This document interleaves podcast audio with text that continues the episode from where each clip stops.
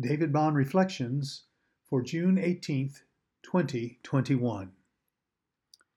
If I'd been made the partner of Eve. Now there was a famine in the land, so Abram went down to Egypt to live there for a time, because the famine was severe in the land. It came about when he was uh, approaching Egypt that he said to his wife Sarai, See now, I know that you are a beautiful woman.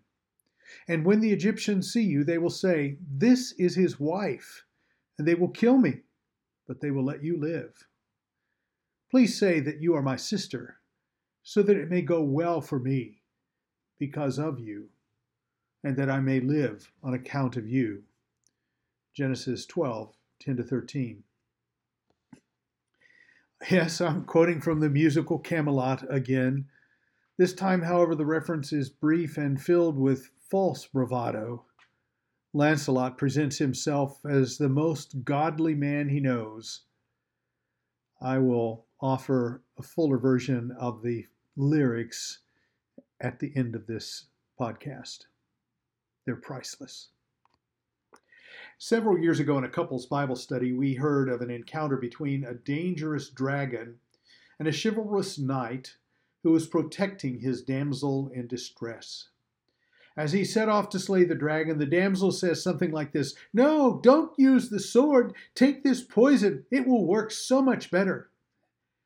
It struck pretty deeply in my heart. Being told how to rescue someone in distress might not be the most affirming experience, to put it mildly. Contrast that, however, to this foolish idea of Abram he tells Sarai to pass herself off as his sister to save his own skin. Seems he didn't really care about Sarai's welfare. Seems he really didn't even have a long range plan. If ever there was a time for the damsel to tell the knight what to do and how to keep them safe, that would have been the time. Sarai doesn't say anything. We have no idea what she thought and Abram's plans end up failing.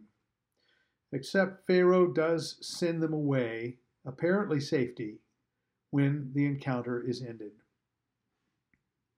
In a time of rampant blame sharing, this doesn't seem that unusual.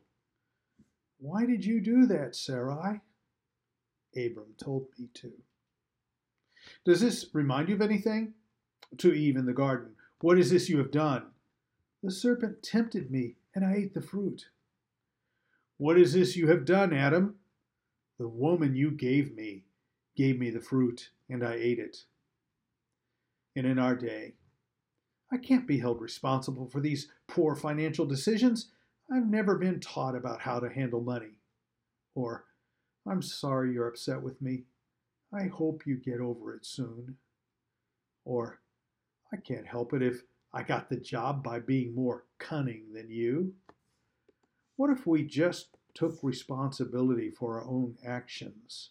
What if we owned up to our failures and simply said, I was wrong.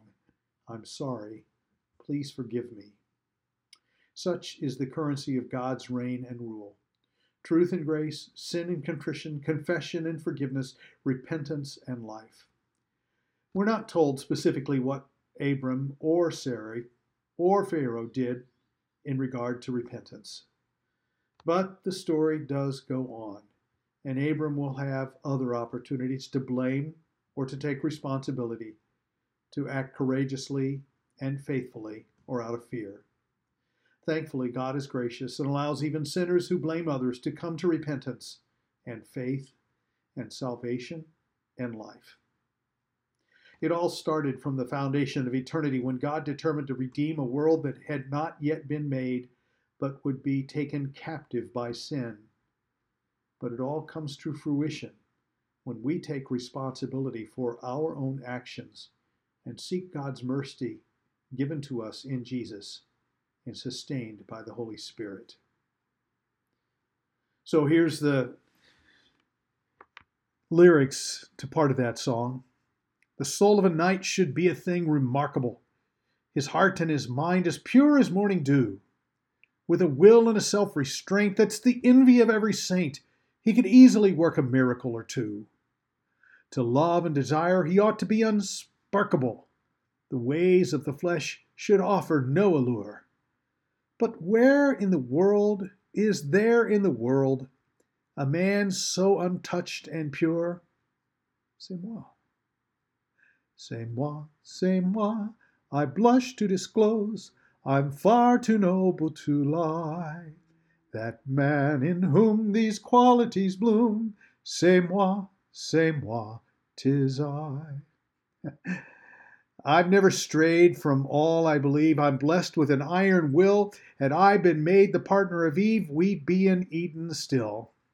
C'est moi, c'est moi. The angels have chose to fight their battles below, and here I stand, as pure as a prayer, incredibly clean, with virtue to spare, the godliest man I know. C'est moi. Oh, for just a little bit of humility.